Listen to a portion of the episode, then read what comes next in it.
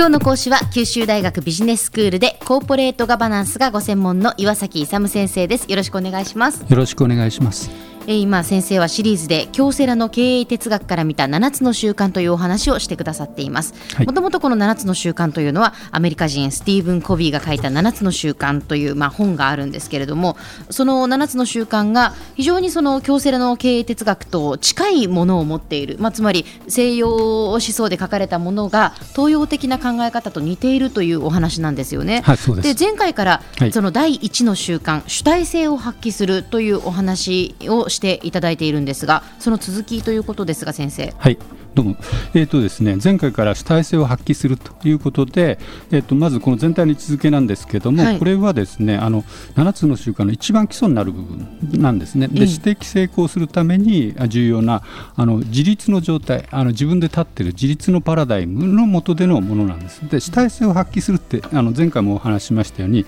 率先して何かをやるっていうのが主体性を発揮することなんですけど、はい、それだけで終わらずにですねそのやった結果についての責任ですね人生の責任すべ、てのをあの自分で引き受けるということがそうですね。それが非常に重要であるということです。はい、でこの場合ですねあの考えるとか行動する場合ですねあの言葉っていうのは非常に重要なんですよ。えー、よくですねあのサッカー選手とかいうのが将来何になりたいって時に作文を書いて私はオリンピックに出て何とかとかよくあるじゃないですか。本田選手とか書いた、はいはい、あれってやっぱり自分の言葉をですねあ作文とかに出してるんですけど、まあ、作文じゃなくてもですね普段の会話においてどういう言葉を使っているかっていうのは非常にですねその人の人生に非常に大きな影響を与える。そうでしょうね。だと思いますよ。や。っぱりポジティブな言葉を言っているとやっぱり気持ちもそうなっていくし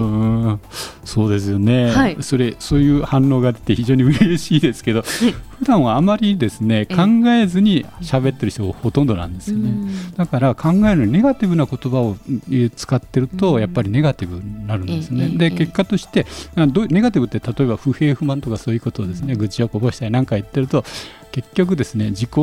責任を取らず誰々が悪いからこうなっちゃったんだとかそういうふうな,、ね、な責任転嫁とかそういうところに結びついてあまりこう結果的にですねあのハッピーでないところあるいは成功しないというようなところに結びつくんですけど逆に言うとですねすごく積極的ポジティブな言葉を使ってるとですねその人の人生明るくなってきて、うん、まあ、周りの人もですね明るい人にやっぱりついていきたいですよね、ね、こうやって話をするんでも、うん、だからやっぱりポジティブに考えポジティブに言葉を使ってですねあのこうやっぱり自己達成の目標というのを公言したんですね。有言実行って。ややっぱりですね、うん、あの自分を追い込んでいくんですね、うん、言っちゃったから、えー、自分でやらないと仕方ないなっていうようなシチュエーションに持っていくんですね、はい、あと別の考え方をするとですねあのこれはね関心のと影響の輪っていうのが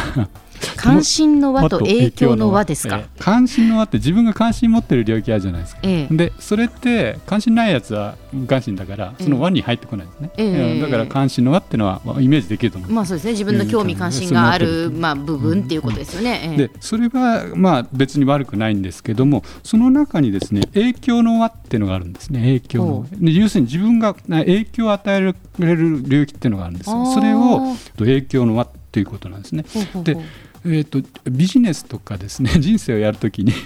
その時にねその関心の輪であのやるとですねあまりうまくいかないことが多い。で影響の輪をできるだけですね時間とエネルギーをあの投入していくという生き方をするとあのうまくいくことが多いんですね、まあ、ただ単に自分の興味関心のあることということではなくてその中でさらに自分が何かにこう影響を与えることのできるそのことに対してそうです。その時間やお金を使うということですね。えー、とそれでですねこれを考える影響を考えるあのところにですねやっぱりアメリカ人的に、ね、コントロールっていう概念が出てくるんででコントロールする場合直接コントロールできる問題ってありますよね。ええ、あの自分自身の問題とか、はい、それがあの直接コントロールでこれが第一。で第二がですね間接的にコントロールできる問題、うん、これは例えば相手がいて自分だけじゃなくて相手がいて相手の行動とかは直接コントロールできないんだけど、まあ、影響は与えることができる、うん、あともう一つ3番目がですね全くコントロールできない問題っていうのがあるんですね。例えば過去。と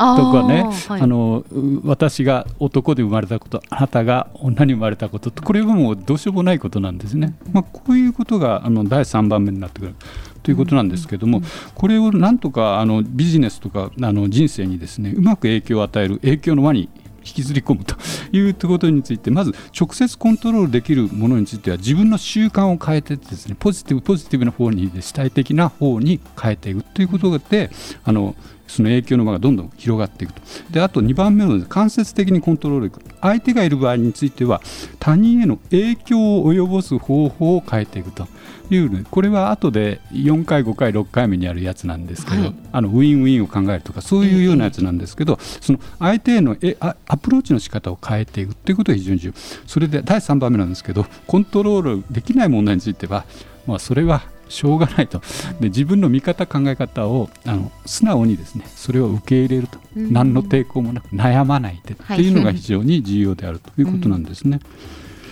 で最後にですねあの生活の主導権を取り戻す。生活の主導権というのは要するに生活をですね主体的にやっていくと。いうふうにはどうしたら一番いいのかということなんですけどその影響の輪の一番中心になっているものは約束とそれを守る力なんですね。で約束っていうのは自分自身と他人に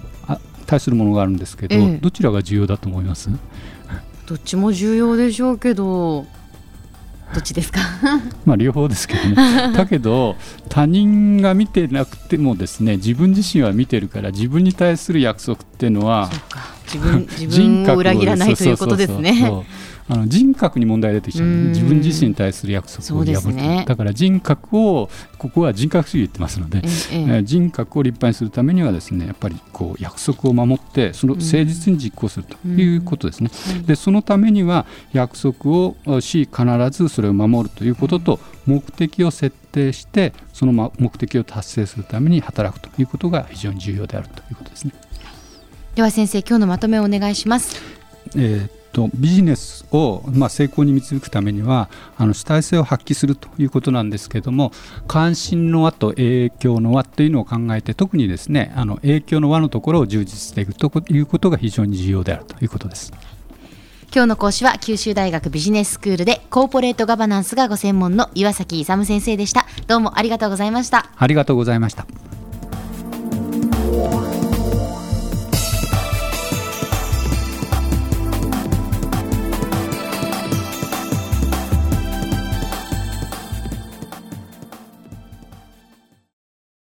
ゾクゾクグイグイメラメラつながる。ゾワゾワ。ハラハラ。メキメキ。つながる。ズキズキ。モワモワホカホカつながる。キリキリ。ザワザワキュンキュン。ガンガン。ワクワク。ウズウズドキドキ。ルンルン。バクバク。九州人のいろんな気持ちつなげます。九州から輝こう。キラキラつながる。 QTNet